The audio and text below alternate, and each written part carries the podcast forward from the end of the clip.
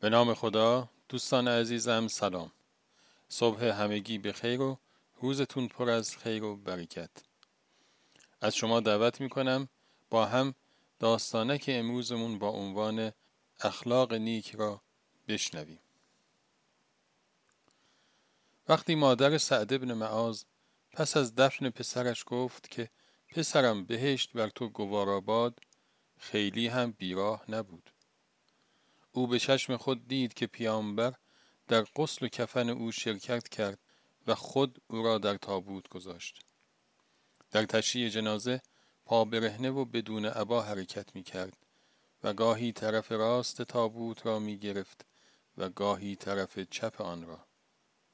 سپس خود حضرت داخل قبر شد و دستور داد سنگ و وسایل دیگر آوردند و با دست مبارک خود لحد را ساخت و خاک بر او ریخت و خللی که در آن دید را برطرف ساخت و فرمود من می‌دانم این قبر به زودی کهنه و فرسوده خواهد شد لکن خداوند دوست دارد هر کاری که بنده اش انجام می دهد محکم باشد. با همه اینها وقتی پیامبر صلوات الله علیه این جمله مادر را شنید فرمود ای مادر سعد ساکت باش و با این همه یقین از جانب خداوند سخن مگو.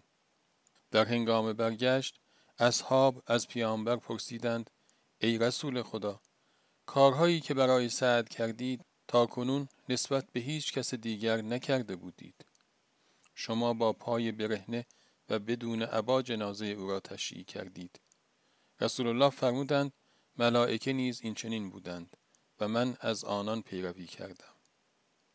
گفتند گاهی طرف چپ و گاهی طرف راست تابوت را می گرفتید. حضرت فرمودند چون دستم در دست جبرئیل بود هر طرف را که او می گرفت من هم می گرفتم. گفتند بر جنازه نماز خواندید و با دست مبارکتان او را در قبر گذاشتید و قبرش را خودتان درست کردید. ولی با این همه چگونه است که مادر سعد را مورد اتاب قرار دادید؟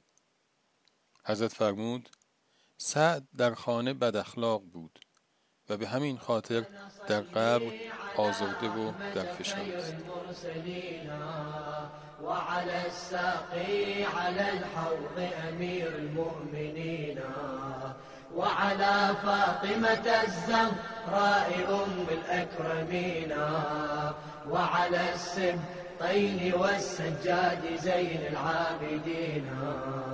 وعلى الباقر والصادق علما ويقينا وعلى الكاظم موسى والرضا فضلا خب دوستان همیشه همراه. امیدوارم که از شنیدن داستانه که امروزمون لذت برده باشید. تا روزی دیگر و قصه اینو شما رو به خداوند بزرگ می سپارم خدا نگهدار.